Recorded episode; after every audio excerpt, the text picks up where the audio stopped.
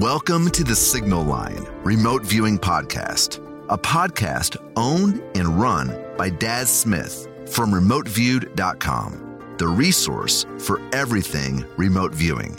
This podcast is dedicated to sharing remote viewing related interviews, views, news, resources, and much more.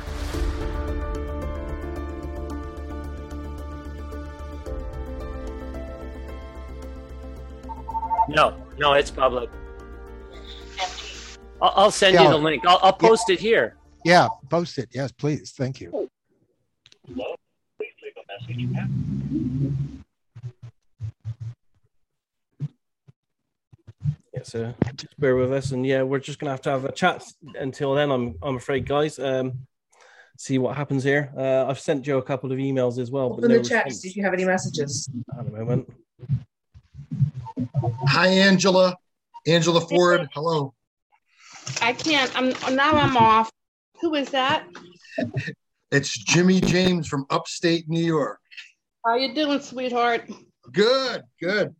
Exciting day today. Okay, I'm gonna bug out and come back in. I lost my picture.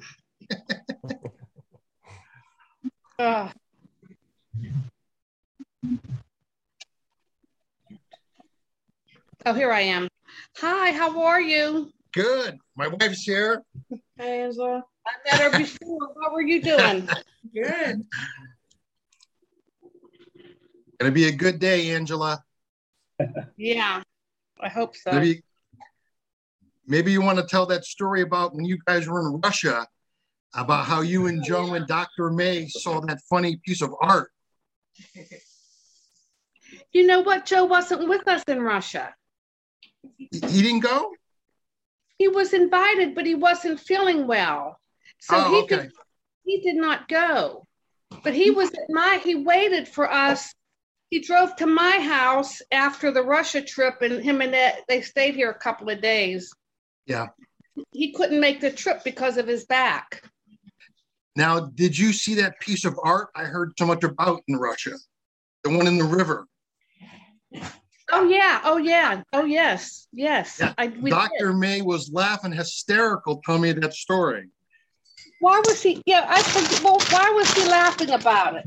He said it was the ugliest piece of art he's ever seen in his life. That's right. We did see it. It is ugly. That's right. Yeah, but Joe's been to Russia with Ed before. Joe has been to Russia before with Ed. Right. He told me that. But he didn't go on the trip that they had that, conference for us. So Ed and I went. Right. Yeah. What's the significance of the artwork in relationship to RV? What was it? Nothing. It was just an ugly statue that stood near the river, and it was just nothing at all. Oh, okay. Good to see you, Angela. Nice to see you.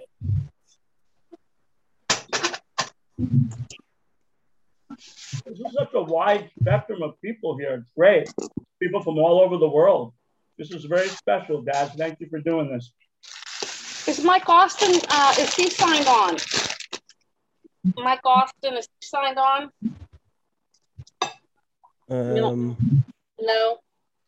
No, it doesn't look like it on the list, no. Good to see you, Tundi. I've spoken to you through Facebook so many times, and I've never seen your face. It's great. Oh, no, it's good to see you as well. How are you doing? Yeah. It's lunchtime in Los Angeles, so I got hungry. I had to eat. Everything's great here. Okay, good weather. I haven't died from COVID, thank God. Yeah, there's a lot of that going around at the moment. Yeah. Hopefully we'll get out of it at some point, but who knows? Yeah. How is it in London with COVID? Pretty much with the status. I heard Dad say 50% of the people will wear a mask and the other 50% won't. And I'd say that's probably the same thing as here. It's about the same. It's about the same over here as well. Yeah. Yeah. A lot of conspiracy theorists. About the same in the US as well. Yeah, absolutely. Yeah. That's crazy.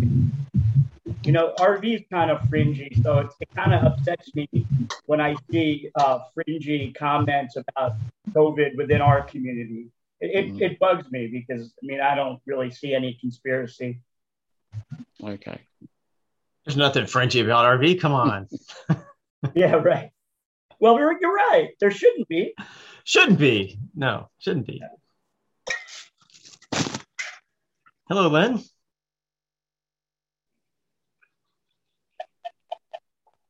Hi, how are you? I have family coming in just very soon, so I may drop out, but I'll be recording. Good to see you.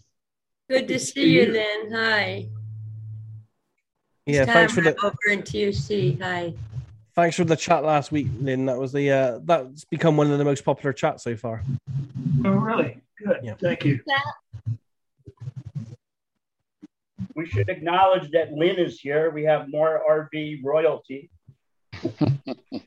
Hi, Lynn. Hi, Lynn. Hey. Hi, Lynn. Hi, PJ. I can see you. Did she make it in? I didn't see. Hi, PJ. She's definitely there. Yeah. Well, Connor's here. Hey. Hi, Prudence. Yeah. Lots of people I'm so happy to see. Richard and yeah. It's good to see all of you. Hi. How are you doing? You all right? Hello. Sorry I'm late. Hi. Hello. Yeah, it's still nothing at the moment. I'm wondering if there's definitely a time difference problem here in the translation. So has anyone got any good RV projects that they've been working on lately? I know Brett's doing really well with ARV at the moment. I'm going to call Joe. Hold on. Excellent. Thank you. Well, since you're asking, Daz, it's not exactly RV, but I am collecting case studies on animal size. So if anybody's had any like really interesting experiences with animals, email me or message me. And because that used to be a thing that was studied and now it's a little bit less so. So any species, it doesn't have to be a mammal, see anything where you've had some kind of connection or observed something that would, fall in the category of what? Please let me know. Yeah, if you could add your contact details in the chat window, I'll make sure everyone sees them and I'll add them to the video once we upload that as well, so people can contact you after the fact. Definitely happened to me. I've had some issues. Sorry. Yeah, I've had some issues. Go ahead. Just coincidentally, Tamra, I saw on Facebook that Rupert Sheldrake was collecting information that last lucidity before pets or animals died. There was a lot of sort of comments on there that were really beautiful and really interesting to see. Just recently on his page? Yeah, I saw it about a day or two ago.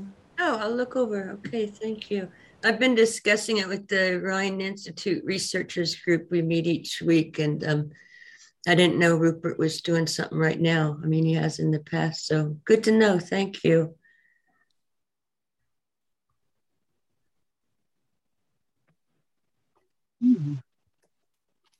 So anything else interesting anyone's working on right now? As far as projects, the Latin American thing, we decided to go 1 year. Yeah. So now we're at week 10. This is week 10 still. And it's pretty cool because the 10 people or 14, however many that are participating, at least 3 or 4 of them are doing way better than I ever did in my first 4 years, I would say. So it's nice. It's cool to see. And we're doing everything in Spanish. So the idea is that when we're done, we have a body of work that we can offer to people that speak Spanish. Today, I'm supposed to be translating Ingo's book, Everybody's Guide to Natural ESP, and it's coming along, but there's a lot of work, with the translation thing. But it's really, really amazing thing to see, and they eat it up. The people in Latin America, like there's 200 people at the door that want to come in. They there's a real strong interest for it down there. So that's about it. Excellent. Wow. Yeah. Well, I shared some details with Tunde. I've been working on a project for 2 months now. Some of the people in this group have been working on it. I've been trying to do a test ARV project with ideograms, and it came from an idea we actually had on chat. We were talking about ideograms one night, and it kind of came to me, why don't we use ideograms for ARV? I've run 2 tests right now, and both tests have been really accurate in predicting outcomes in ARV using ideograms. And the most beneficial thing I'm finding from it is it takes the remote viewers literally a minute to do a session, RV session with, you know, 2 or 3 ideograms. And as an analyst, it takes me less than a minute to analyze each RV session as well. So it's super fast to do. Mm-hmm. And good. But yeah, it's still early yet. It's only on the second trial, just about to do the third. So, you know, we need a good bunch under our belt to see if it's really valid. But it's looking good so far. I couldn't find, did Joe sign on? Not that I can see. Okay, let me try another number. I tried the best number to call him on, but I've got some other numbers. Let me try those, okay? Okay, thank you, Angela. I can try calling him too.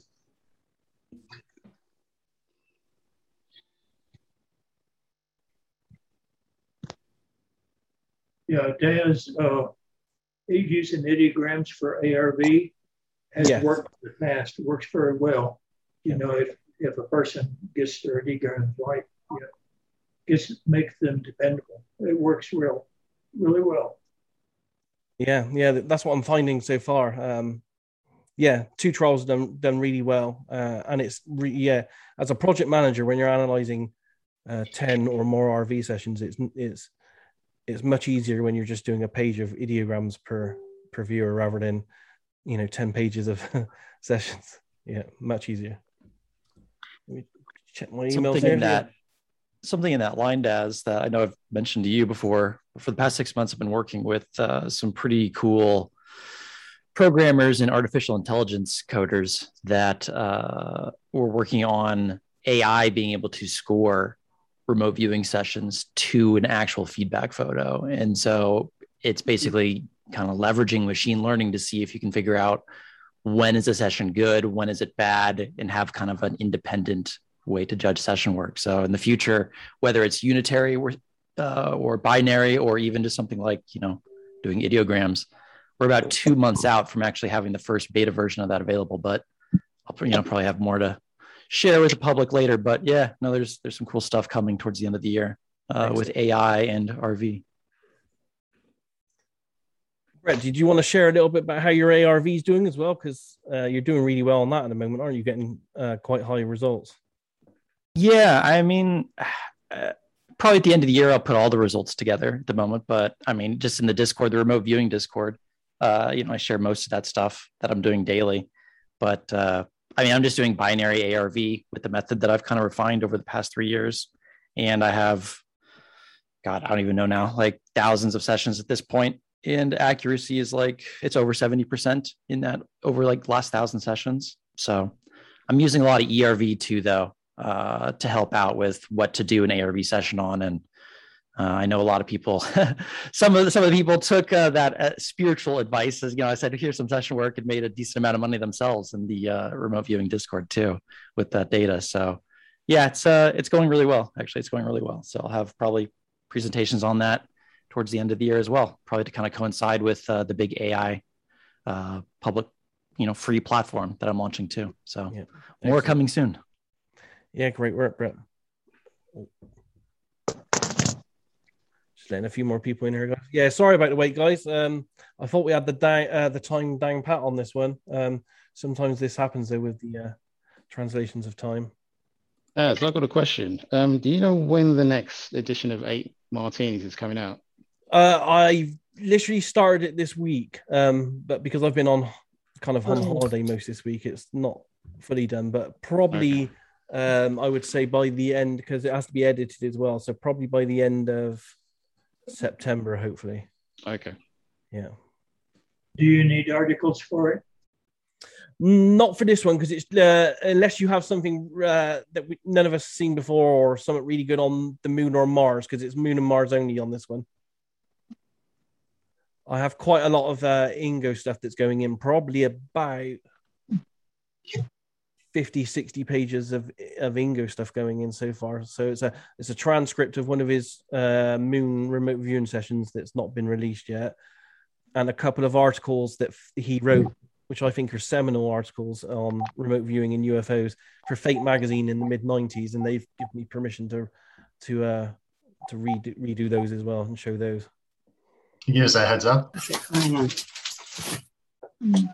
Should be very interesting. We do have a couple of other articles in there as well. So it should be around about 100, 110 pages in total. I'm really looking forward to that transcript to, for the verbal, the way it's done. I'm excited about that. It's interesting. I did present it recently to, parts of it to the APP group. Right. Summary of the data. I think you might have attended that one.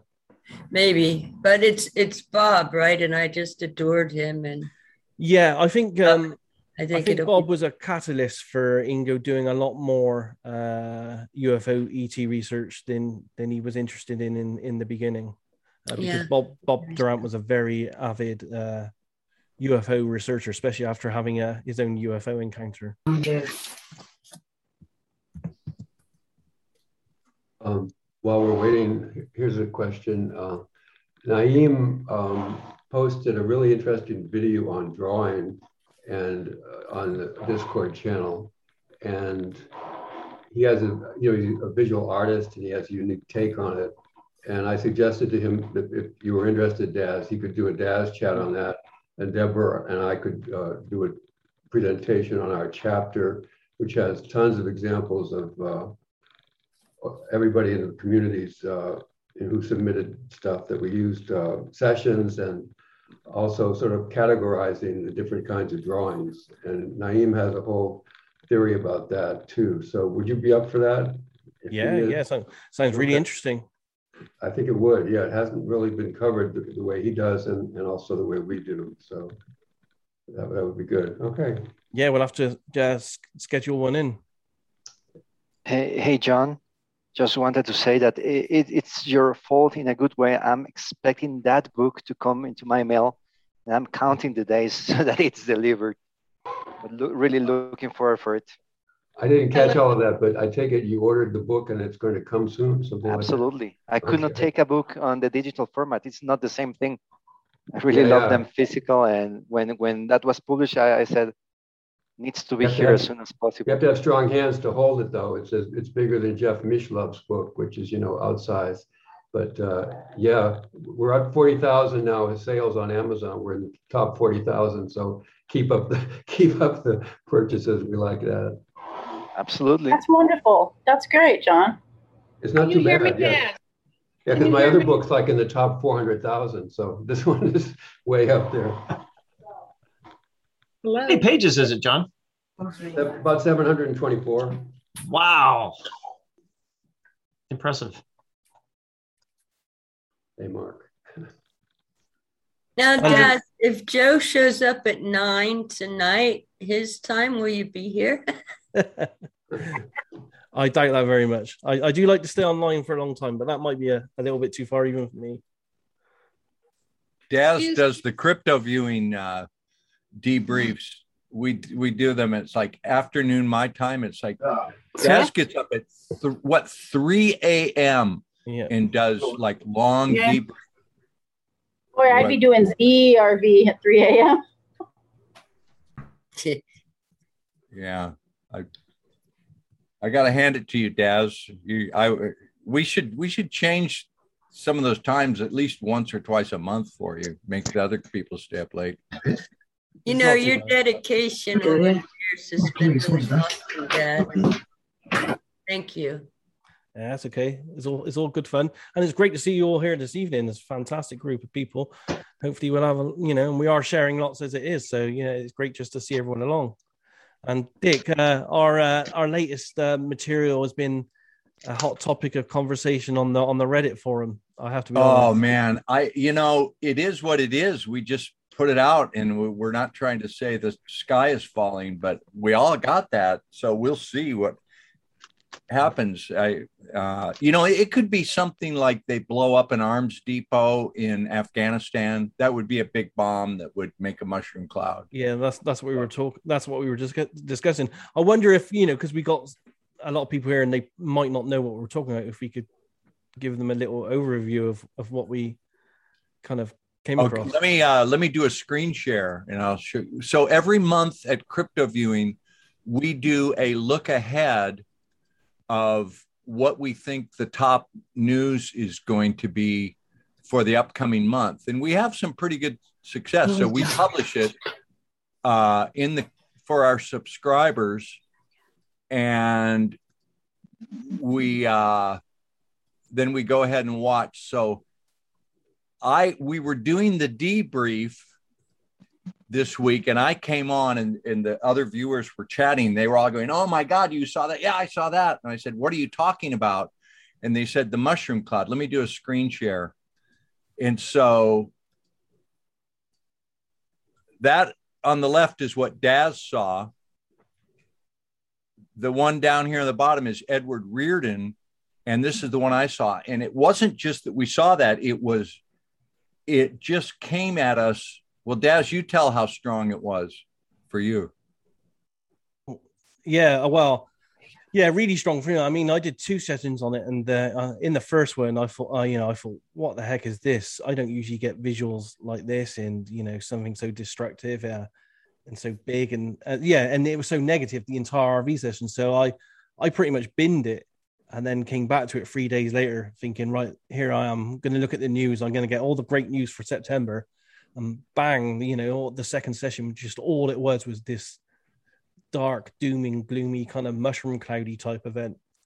So yes. Edward Reardon was in the shower getting ready to do a session, closed his eyes and saw his. I do my targets as kind of an ERV.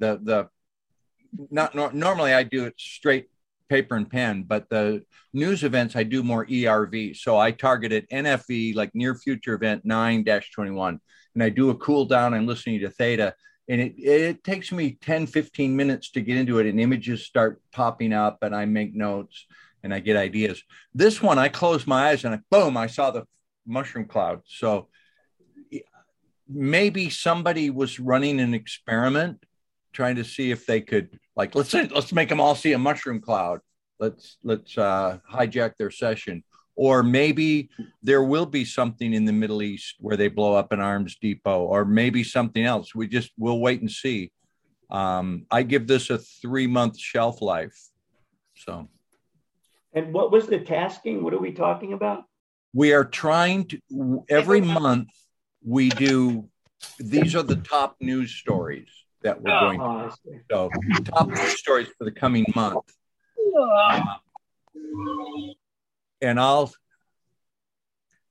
show you some of the, Edward Reardon had an amazing, in June, hey, how you doing? July, he said there's going to be a Katrina-like event on the Gulf Coast where big water event, power out, alligators in the streets attacking people, and sweltering weather. And it was exactly.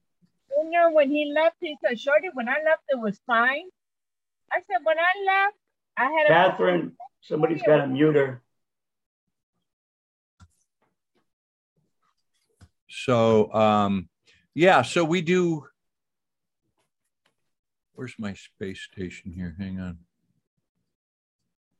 Can you all talk about any other impressions that you got surrounding that? Well, no, we just kind of like went, a mushroom cloud. And it was so bowled us over that we just drew it and kind of went, I don't want to get into that. Let me show you some of the other examples that we've done. A month ago, I don't want to make this about me. We're waiting for somebody, but since we were talking about the mushroom cloud, we published an archaeological event that I thought was going to make news with some bones. And I said, surprising findings or admission of hidden history, new human history. And they came out with they found a group of humans previously unknown. Yeah, so that was fascinating. And then, COVID stuff in the streets, we predicted that, and water events. So we have some success doing the weekly events, but that's what we all saw. So that's, we don't really want to, we kind of want to tone that down. Like, okay, could be right, could be wrong. Don't everybody go to a fallout shelter. It is what it is. Yeah. We just gather the data and present it. But we should add that Farsight, that put out their weekly, their monthly news as well, they also had similar I saw that type of things, events in their monthly data as well. I don't know what all this means, but as Dick said, yeah, it could just be a smaller explosion than the data is indicating, to be honest. Pablo, you got your hand up. Do you want to ask something or share something while we're waiting? Yeah. On that topic, when I saw that the video from Crypto Viewing got me thinking. I'm not sure if you've heard that sometimes many people start like sensing, having dreams and so on at the same time regarding something similar, like an ominous sentiment or something like that. So before I saw that video, I had conversations with some people around, different countries, India, Philippines, on kind of feeling that overwhelmed. When I first saw the session, I was a little bit worried, I live in a place where we have over 30 volcanoes, more than 10 active all the time.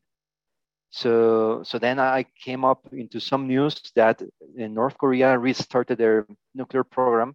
And it came to my mind, those guys blew up an entire mountain last time when they were testing and it failed, right? So it makes sense that at the same time, many things are going on around that could match that. There's also another big volcano active in the South Pacific that could burst out at any moment. I'm just crossing my fingers. It's not Yellowstone or the one south to Italy. That's everything I want. But I just wanted to share that.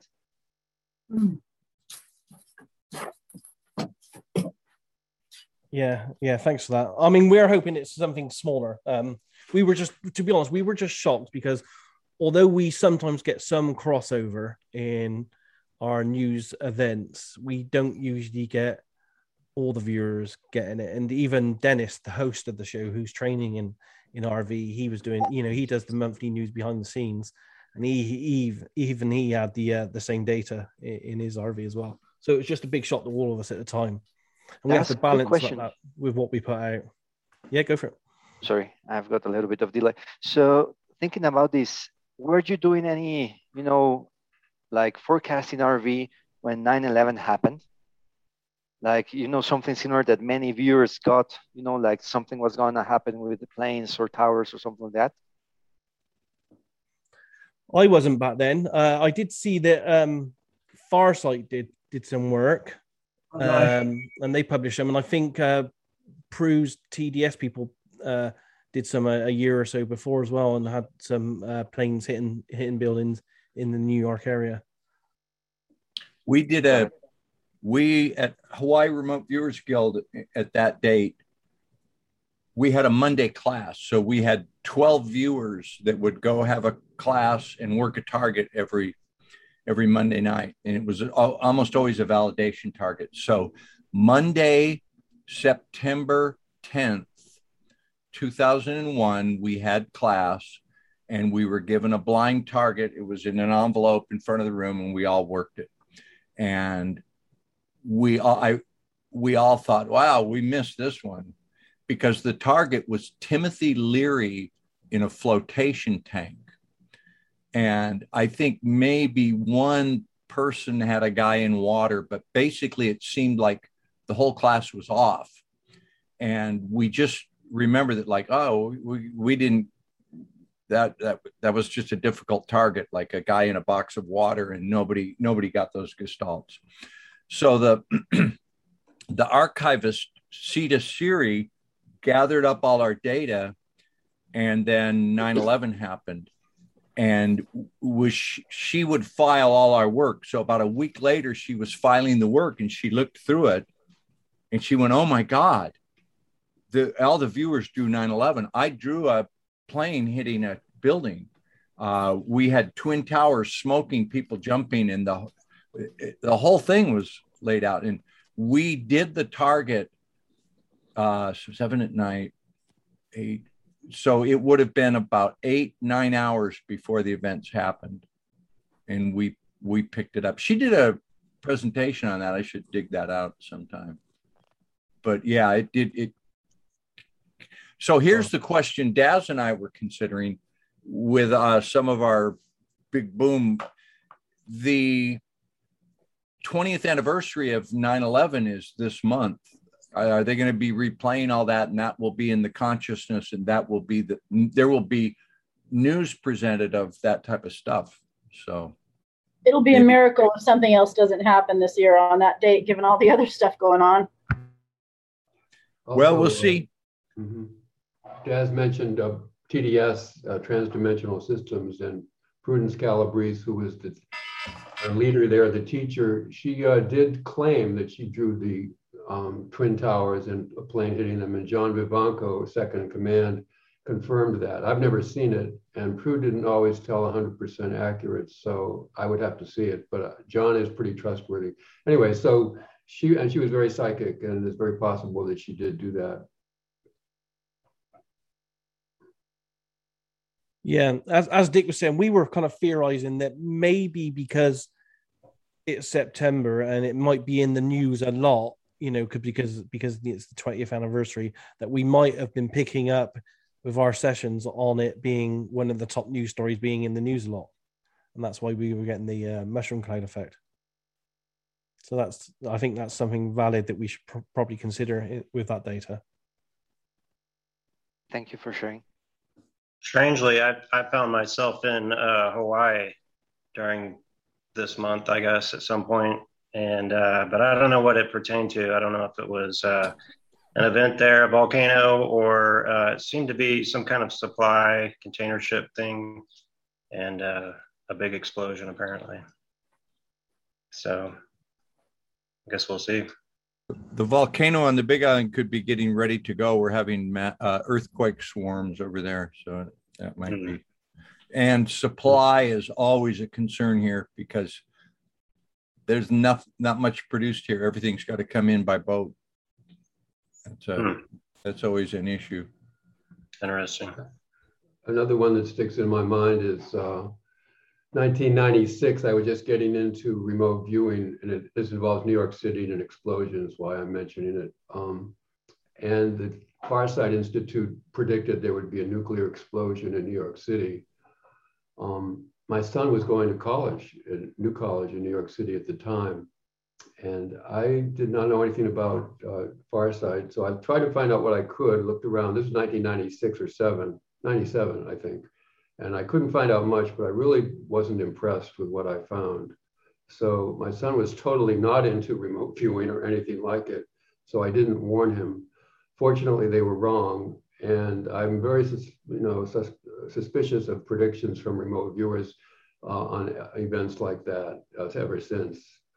So I don't know, Crypto Viewing, you guys may be doing some good stuff. I checked out some of Daz's, and he knows it's in the book, my evaluation of some of that. Yeah. Anyway, so that's just another story. Yeah. As I've said to people, I've charted my my monthly news predictions, and I'm only 65% accurate on my news predictions on a monthly basis. So, you know, you have to take that into consideration. Yeah. Daz, are those predictions based on a certain regional location for the month? No, because in my news sessions itself, and I vary this month on month, I sometimes look at the global top news stories and sometimes look at centric ones. So sometimes I look at the top US stories, sometimes the top Europe ones, sometimes the top UK. I don't know what guides me in making those decisions. I just look at all around, really. And then I'm quite harsh in my analysis of all that. I literally only give myself the monthly window at the 30 plus days, and I also only allow myself a 2-minute window to look for the top corresponding news sources on Google News. And if I don't find it in that 2-minute window, then I just mark it as a possibility, but not a hit kind of thing. So that's why I get the 65% result. Okay. Daz, I still think they have longer than a 30-day shelf life. There's no cutoff in consciousness between August 31st and September 1st. I think it's just near future. It's like three.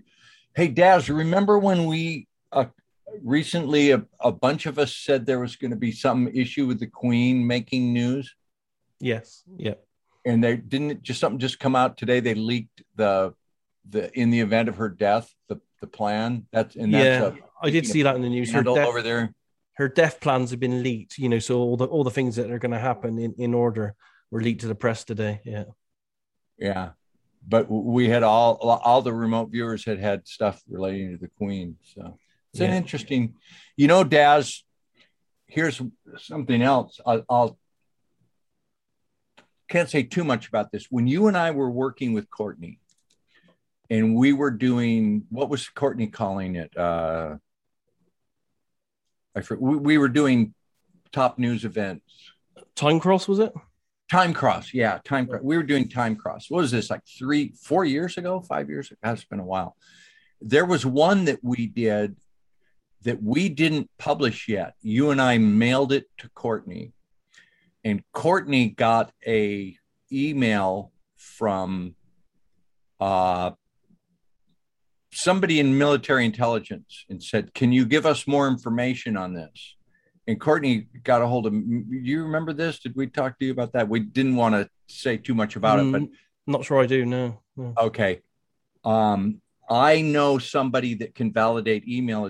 My brother-in-law was working with a clearance and I gave him the email address. He said that's a real email address of somebody. I traced it to. They're with military intelligence. So they were watching our work and they communicated with Courtney. So I bet that our mushroom cloud stuff is being well analyzed right now. Maybe it could be prevented. Now that would be good.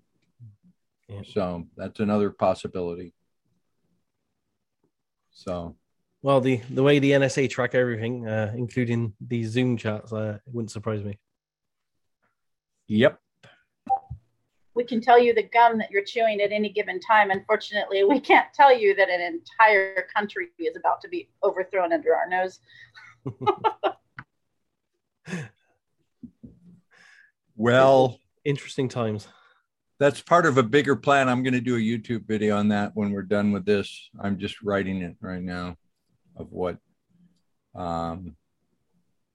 Yeah, that didn't surprise the real people that are in charge of things. Well, sorry guys about this. I'm still getting no response from Joe, and I think several people here have tried to phone him as well, and there's no response on the phones from him. Yeah, but if we can kill 7 or 8 more minutes, then just in case he messed up the time zone. Yeah. I tried calling on. I tried calling 3 different numbers and I couldn't get anything. Yep. No answer on either one. Let's all close our eyes and set an intention for him to be here.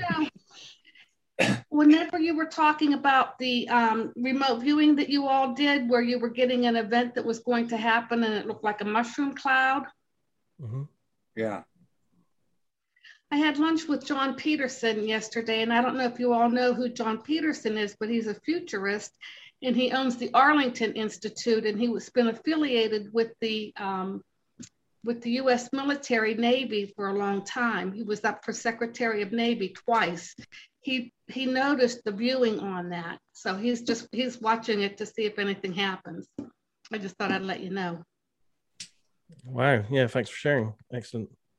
We'll see what comes out on that one. He watches. He follows the crypto viewing. Right. It's like, Daz, I think you feel probably the same way I do. It's like, oh man, I don't know if I want to put that. I don't want to have my name associated. Like, do we really want to publish this? I did ask that at the time. I was like, oh. And to be honest, we had some quite bad kind of predictive stuff before the whole COVID thing came out that we were getting it for months that we didn't really know what to do with as well. And we were having quite a lot of meetings saying, well, what do we do with all this information? It looks like really grim stuff's going. There's no people on the streets. There's no any sports events. We couldn't work out why we were looking at sports events a year ahead and we couldn't see anyone at sports events. But with those, we were, yeah, I don't think we released a lot of that stuff either. Yeah, I remember those debriefs when we were looking at like the floral parade in Hawaii, a sport event, Macy's parade, and the parade in New York, and we didn't see anything, and we were going, come on, we're just off. This how would they cancel all these things? It didn't seem possible to us. You say, I'm looking at this parade, but there are no life forms. Something's wrong. Yeah. Interesting. I wonder if cross section of remote viewers. How many people in the remote viewing community are involved with or interested in cryptocurrencies? I'm just curious. You all following cryptos? Yeah. I am. Is anybody following Meta One? And some of you have. We run crypto targets on the Discord. We actually have a channel dedicated to it called Financial Perception. Right now, we're really just standing solo. We got some good activity on that channel. We should get some people in here. I can put out the invite. Yeah. If you can put a link to the Reddit channels and the Discord channels in the chat window for everyone, that'd be great. Yeah. An invite link to the Discord has been shared already. I can paste it again in a minute. I'll get it right now. Carl, did you want to ask a question? No, I haven't got my hat. Well, there was one thing I wanted to say. You know, Angela could probably answer Don's question about ERV because she's got a lot of it in that. If we could, where's Angela? She's disappeared now. Yeah, she might be on. She might be trying the phone again, I guess. Yeah. I wanted to ask if Gail Cusick, who's here, would be willing to say something about what she and her group have been up to lately. Sure. Gail? Hey, John. I am here. I don't have any projects to talk about right now.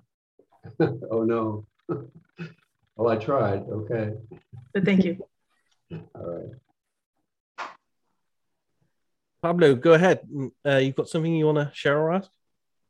Yeah, I would like to ask something, Dick, if he's all right with that, just if it's possible. But long time ago, and practically, I would say in a good way, it's your fault. I ended up, checking Daz's site. I was researching a little bit on Hawaiian style RV, and found that with the little information I had, that there's a part that was similar to RV or borrowed from ERV techniques that was used, to initialize the contact with the target. So I'm not sure if I got it wrong, but is it possible for you to share anything on that? Yeah, the method I use, it's designed to take you from an alert beta state to a theta state. So when you start the procedure, you're in a completely alert conscious beta state, and in that state, your target contact is limited to a second and a half. You can't, anything past a second and a half is imagination. So you begin by writing the target ID. And the first thing we do is we look at a place we call Blackboard for a second and a half and draw any impressions, anything that comes to us. And very quickly, you're doing it with a cadence that is very, very fast. Write the word ideogram, page run, your name, : draw a line, do the thing, boom, boom. And then you make ideograms. So you're probing ideograms for low-level data. Is it simplex or complex? Is it moving or is it at rest, static or dynamic? So you're in that rapid-fire, completely conscious state. And then we're probing the ideograms and we're looking for a quick visual. And then you want to know the sounds and the smells and tastes, and the temperatures and the textures. So you're in that alert, rapid fire state of mind. And in about 15 minutes into that, it's like when you're reading a book, you get caught up in the data. So now you're getting a dwell time where you're able to have a little more target contact, and you've gone from beta alert consciousness to alpha consciousness. It's that daydreaming. It's like you're kind of aware of drawing the stuff and being there, but half the time the target is coming to you. So we do about 20 pages, S1 through S4. And then at S5, we're trained to put down the pen, do a little thing where we block off our visual optic nerve, do a breathing exercise that brings you to a complete stop. And that's a gateway to ERV. So the HRVG method is meant to begin on that alert conscious, but there's no time in the session where you have a moment to sit there and ponder and think about this or that while you have your pen in your hand and you're doing that transition to the other brain state. And then you're supposed to be monitored. I'm not trying to give a whole course in the methodology, but it does employ ERV, and that's called S5 Morpheus or S5 monitored. And when you get to that point, you give all of your 20 pages to a monitor, and the monitor is looking at your work, and you're doing a cool down thing where you're doing a breathing, a visualization exercises that drives you to that hypnagogic state. And then the monitor recites the target ID and then asks you very simple questions about your target. So it encompasses all the brain states, a full session. So long-winded answer. Sorry to take up so much time. All right, thank you very much for sharing. That's really enlightening. I wanted to add something about ERV. That's what we're talking about, right? ERV? Yeah. Two things. One is that Angela Thompson-Smith teaches a rather loose version of ERV. I haven't taken that. But what I did take was John Herlofsky's David Morehouse type ERV, which is highly structured, and he may still be giving that. And in fact, you sort of cram in like sardines into a room, and that's considered an important part of the method. And then you have a cool down that you listen to, and Morehouse does a really good cool down for 20 minutes or so. And then you sort of go through these stages. They have these mental constructs that you build, almost like the Stargate movie, where there's a thing that you go through. And allegedly you can get and see other people there with you. I never got to that stage, but John Herlofsky claims he has and that you can. It was quite an interesting course. I didn't find it was particularly suitable for me compared to TDRV, but just as in the unit, some people preferred ERV and some people did not. Like Mel Riley liked ERV a lot, I understand. Anyway, that's just another thing to add to the thing about ERV. Did you train with Morehouse? I did not, know. Oh. I've always been impressed with his students. Hitomi was trained by Morehouse. So Rick and also Sandra Hilliard also went to Morehouse after previous training. Yeah, and they're both good viewers too. Yeah, he's one guy. I've never talked to him. I'd like to talk to him. I've great respect for him. I'm trying to arrange for him to come on and do a chat. I'm talking to some of his people right now, so hopefully we might be able to get that going sometime in the near future. Yeah, I also went through Morehouse's training for ERV, and it's actually really good. I mixed it between the Morehouse stuff along with the Gateway program, which is also, it's very similar, but some of the results I've seen from other people have gone through it, and some of the results I've gotten just from going through that training have been really good. One of the things that I'm working on just as a side project, I mean, it's not my full focus, is using that particular method for seeing the visual of the graph of a market in the ERV session through that structure. And I've had actually some pretty decent results, as well as seeing very vivid, detailed numbers and dates as well. So it's something I've only done a little bit of, but I've had some tremendous hits. Can you look at a graph of a crypto target? Have you tried that? I have, yeah. No, my biggest win in crypto was seeing a graph of Bitcoin about in 2019 before the big COVID rug pull. And yeah. I got the exact date where the high would be before that, which was February 13th. Let's get you working with crypto viewing. You should get No, yeah, maybe good, if you can do that, and I believe you can, that's a good skill.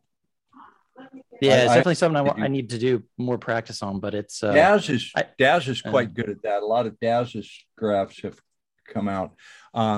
Daz was doing graphs like 2 years ago, I think, some years, Daz. And I was, you'd present them, and I kind of, whatever. And then we looked 2 years later and like, wow, you were right. Yeah, we have some of Daz's graphs in our book where he started experimenting, and he's not the only one. Julia Mossbridge and John Vivanco also did some experiments with simple, sort of trying to draw the graphs. And Deborah herself, and had a client too, and in fact, Julia Mossbridge called it wowsing, W-O-W-S-I-N-G. Her husband gave it that name because I guess she drew a W or something like that. It's very impressive and it's very quick. So it's almost like simultaneously, several people around the world started doing this same method. So it certainly has a lot of promise too. I think so, yeah. And Naeem's getting some great stuff at the moment. He's doing, if I'm correct on this, daily charting of Bitcoin movements, which are quite accurate. Yeah, I've been getting some good results. That got the high dates, a couple of high dates and low dates, like the highest day of the month, lowest day of the month. Maybe we can get you to put up an example to show the guys. Yeah, sure. Let me get something. And Naeem, we haven't talked about how you're doing it in the process. Are you doing the entire month, day by day, ahead of the month? Yeah. So at near the end of the month, I'm doing each day up, down, or no change. And then kind of like dowsing for the highs and lows throughout the month. Yep. He was, let me share this. Can I do that? Yeah, go ahead. You should be able to share screen, okay? All right. You're in this small water, okay? All right. Share my desktop here. So this was for July. I think so. Yeah, this was in July. So like the up and down arrows were my prediction, my remote viewing of whether the daily movement would be up or down, and then the candles are the actual what actually happened, and I had here in week 3, I had these 3 days here where I said it would be the monthly low, and that was the monthly low. And I just noticed that there's moments where it's like, when you get on Signal and you kind of can feel kind of like that, the information's coming through. It's like certain parts where it's like the uptick here near the end of the month. It's like I find there's a lot of consistent hits. It'll be like a cluster of hits, you know what I mean? So still trying to like kind of get better at the high and low thing. It's like some month I hit the high, some month I hit the low, but it's like I haven't got both at once. So I'm just working on it. It might be that it's maybe just easier to tell when there's a lot of action as opposed to the actual top or the actual bottom. But yeah, I'm working on like a template for that. Let me tell y'all something about Naeem. Naeem just did a target for me. I can't disclose yet. Daz has still got to do a little bit more on it. It is one of the most, it is going to rock your world. I've seen so many thousands of remote viewing sessions, and Naeem did something on a really significant target that is, I may not put that out, Naeem, until first week of October, because we want to do a real presentation on it. But you guys stand by for Naeem did one of the classic sessions in remote viewing. I can't say anything more, but you're such a tease. Really, it's I'll be teasing it. You'll hear about it in about 4 weeks. I want to. Naeem, I got to interview you about that, and then we'll. But it's going to be a good one. Naeem is one of the up and coming talents I was, you know, we've all remote viewed, you know, and we all get that rush of, you have a target ID and you work it blind, you get the feedback and look at your data and you go, wow, how did I do that? That's cool. But what's even is impressive to me is when you task a target and you task a target that, like, well, could viewers get this, you know, and you know that you're the only person in the world that knows what that target is. And you know that you've kept it as your own little secret, and you give out the target ID. And then Naeem sends me a session and I go, God, did he hack my computer? Or like Naeem, send me a little bit more about that. And then just, God, it's like, wow, this not only works, it really friggin' works. So wow. That's going to be a fun one. We'll probably have a whole discussion on this one. I had a friend, he sent me a target, and I drew it like exactly. And he didn't really know much about remote viewing. And he actually thought I hacked his computer. Like, he was convinced that that's the only way I could have done that. So it's funny. Oh, come on, Dick, you got to share that with us now. Can't leave us in limbo like that. I want Daz to be part of the presentation, and I need a little more data from Daz. I shouldn't have said anything about it, but it's you will all like it. Yeah, you'll all like it. It was Naeem, you did a good job on that one. And Naeem, I heard you did a good job on the current op target for crypto viewing too. You smoked me on it. So I need to do some more work. I got on my work. Since we're talking about Naeem, would you be willing to say something about that video that you put up on drawing, and if that's going to be available on YouTube or someplace? Yeah, it's on my YouTube channel. I did like a little presentation on art, like stages of development in art in children, and kind of like the parallels in remote viewing, drawing, and art. And the whole presentation is kind of about taking remote viewing visuals and the arts, the drawing and remote viewing, towards a greater state of realism, because like in child's art development, if they can't reach a certain state of realism, then they stop developing it. They give up on it. It's not interesting anymore. So the kind of like the parallels I'm drawing in that presentation is like, for the further development of remote viewing, the art has to move more towards a realistic realism perspective than a completely symbolic type of thing. So yeah, it's on my YouTube. I'll put a link in the description there. Naeem, pull up the one you just did on our debrief of the people carrying people through the floodwater. You know that one? The people carrying people on their back. I think all remote viewers should take art lessons. For me, a big thing that I did was, like, I looked up, how do you draw dimension? Like, if you see a city, how do you correctly make the buildings look real, or the human body? How do you draw a human face? You know, you can go online and on YouTube, see, how do you make the oval? Where do you place the eyes? Where does the nose? There's a certain symmetry, and, you know, like 1/3 of the way down is the lips. If you learn how to draw a human face, that's going to help your remote viewing. If things like, could you draw two people carrying someone on their backs? And Naeem's going to put that up. I remember when you presented that, like, you practiced that, Naeem. Here's his sketch. Yeah. So that has more impact to me. And when you see a news story where it looks like that, like you had to put some thought into that, right, Naeem?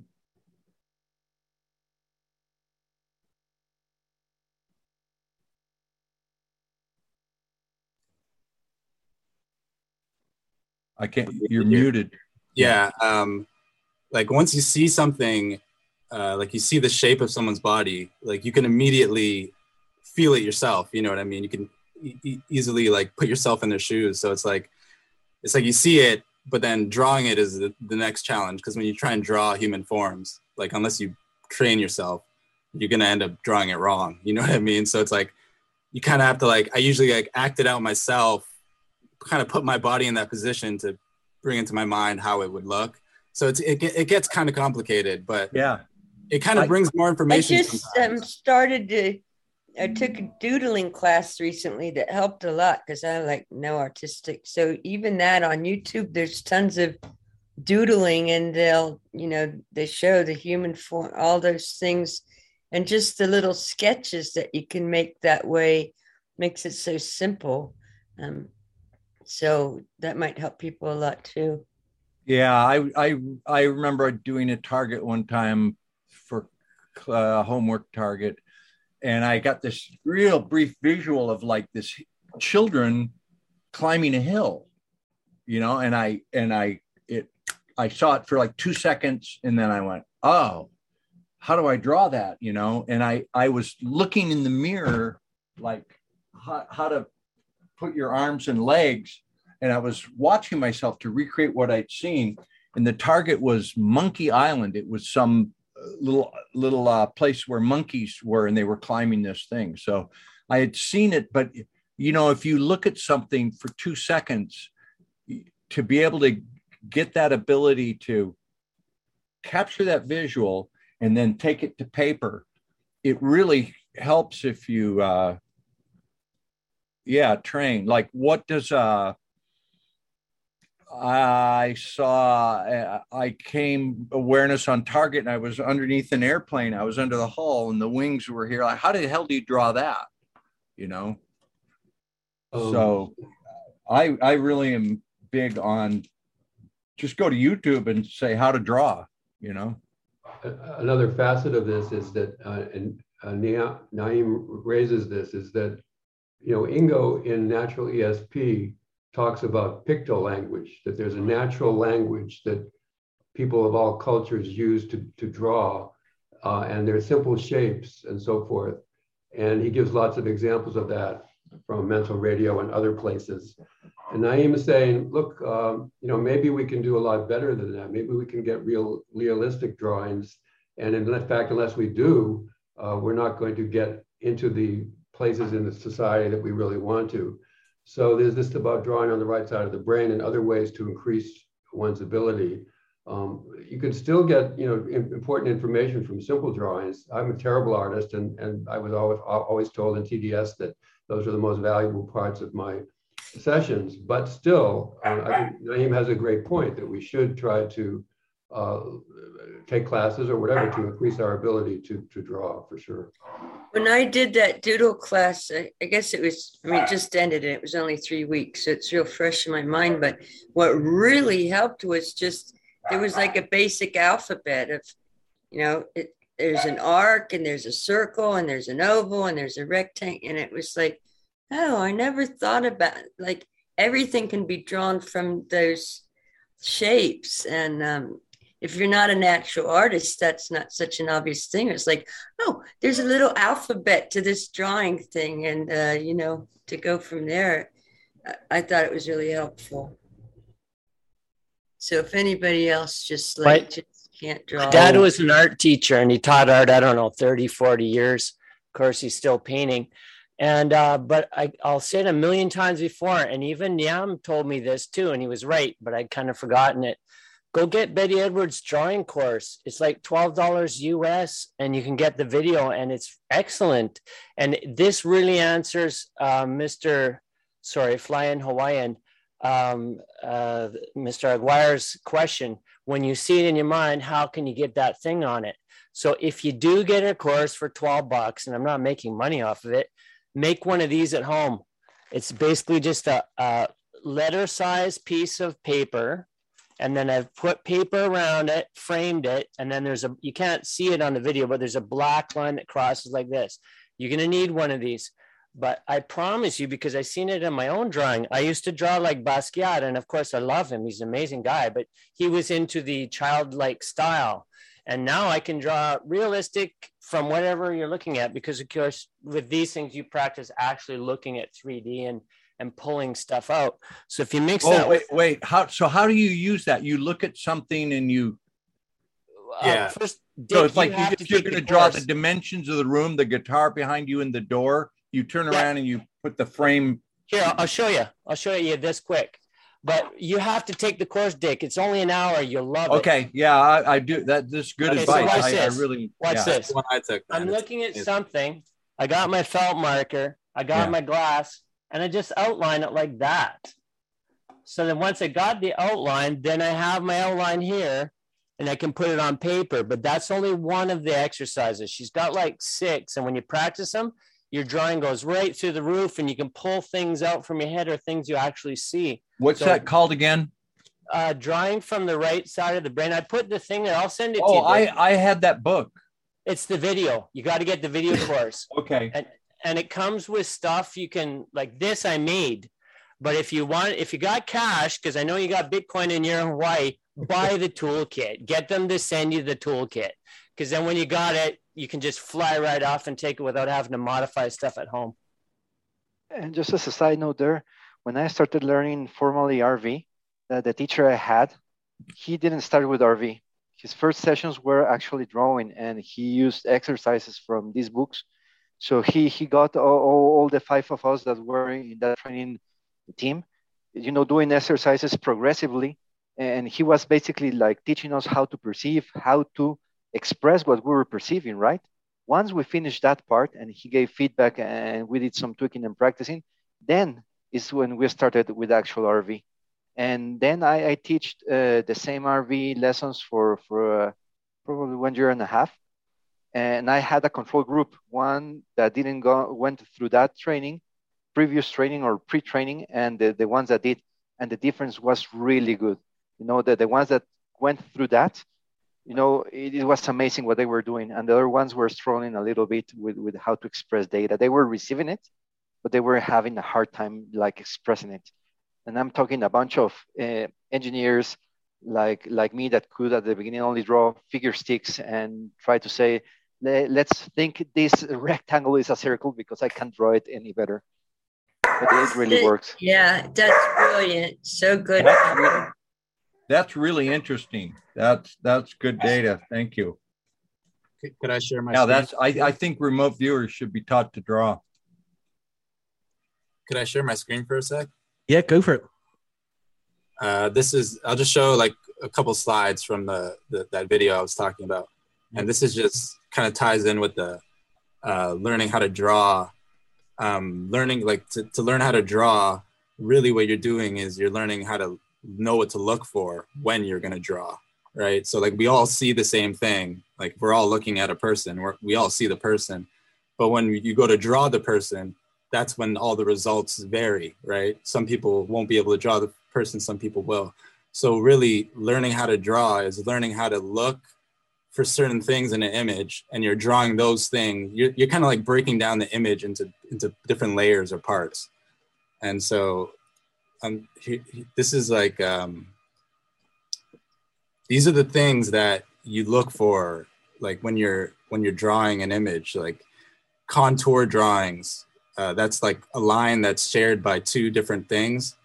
So like when you're looking at something in you know, your regular state of consciousness, it's like, I'm looking at the computer screen. The air around the computer screen is not considered a thing. You know what I mean? That's just air. That's just space. But when you're drawing, the space around something is the border. It's shared with the space around it. So if you mess up the line on one side, it's going to mess up another object that's tied to it. And, you know, your mind has a name for each object. So like the image on the bottom left, it's like students sitting at a desk. It's like if you try to draw that without looking for the contour lines, it's going to be really, really hard and complicated. You're drawing. Yeah, you probably won't be able to do it. Or drawing your hand. Like they say, drawing your hand is the hardest thing.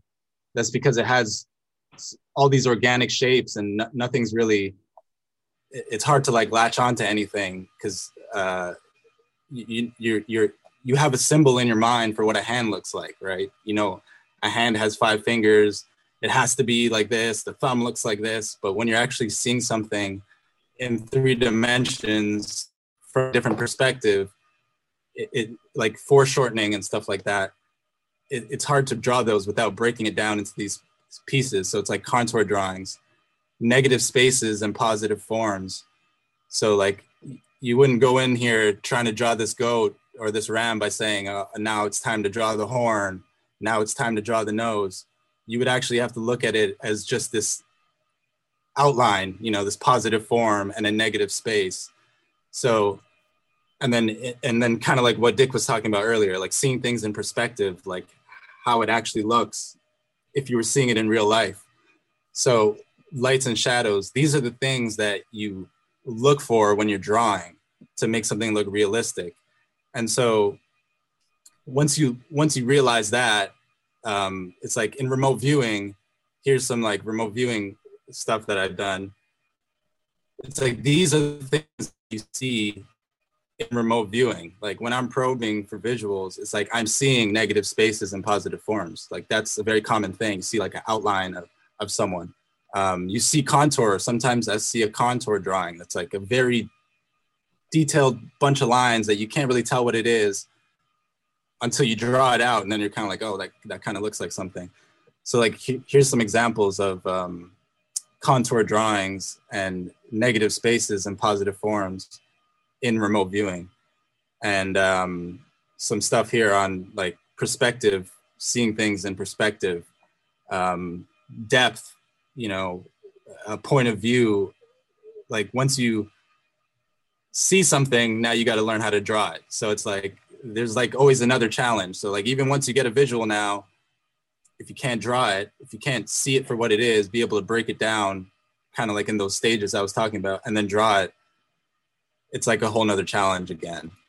So yeah, it's important that, you know, learning how to see and at the same time learning how to draw is important for, you know, remote viewing to kind of like take it to a level where it's like, people won't be able to do the whole multiple interpretation thing or say it's vague, you know what I mean? Once we have more things like that, it'll kind of just be self-evident, you know what I mean? So I feel like that's what we need to like strive for in the long run. Yeah, that knowing the basics, like I remember learning about the vanishing point when you're drawing perspectives, like just knowing that there's you draw a horizon, every line is going to go to that vanishing point. Your buildings will look like, oh God, I never learned that in school. But then there's times when you just let go, where there's times when you have to just let your hand go. And I'll give you an example of one. This is not a good drawing, but I saw that guy. I mean, you could pretty much pick him out of a lineup with that. And that was not drawing skill that did that. That was letting my subconscious guide the hand. So it's a fine line between both. But yeah, the more drawing skills you have, the better you're going to do, I think. Thanks, guys, for sharing those. We've had some hands up for a while. I just want to say, it doesn't look like Joe's going to come now. I've sent various emails and we're way past what would be a time difference, and people have tried to phone as well. So we can only hope that, you know, he's fine and he's just forgotten or something strange has happened there. But so, yeah, we'll carry on anyway, because we're sharing some really great information here.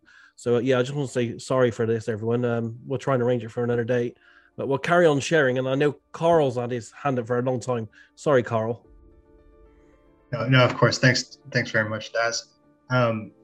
I feel like I'm intruding on a bunch of friends, so thanks for tolerating somebody that doesn't know how to remote view or just trying to figure this out. So the one thing that I actually, Brett, I tried some of Brett's one of Brett's videos, and I had one experience that I thought was just really profound, and it was really unique. And I think my first question as a novice is to ask if there's a difference between two-person remote viewing and thanks for listening to The Signal Line. I don't feel like a remote viewing podcast. I feel like, don't forget to check out RemoteViewed.com for remote viewing resources or our videos on YouTube under Remote Viewed. But I don't know how to go back to that kind of state. So two-person versus one person being on your own, is there a difference? Is it what do you mean by two-person? Do you mean having a monitor to see you through the process? Or do you mean two people viewing the same target? Like a person walking you through the process, asking kind of like to walk you through what, to not get stuck. I just remember watching some of the Russell Tarr videos and how he would guide his viewers. Is that it? Doesn't seem like that's this though. It is monitors. I mean, it started out using monitors, and I think it's very useful. So, but people do it both ways.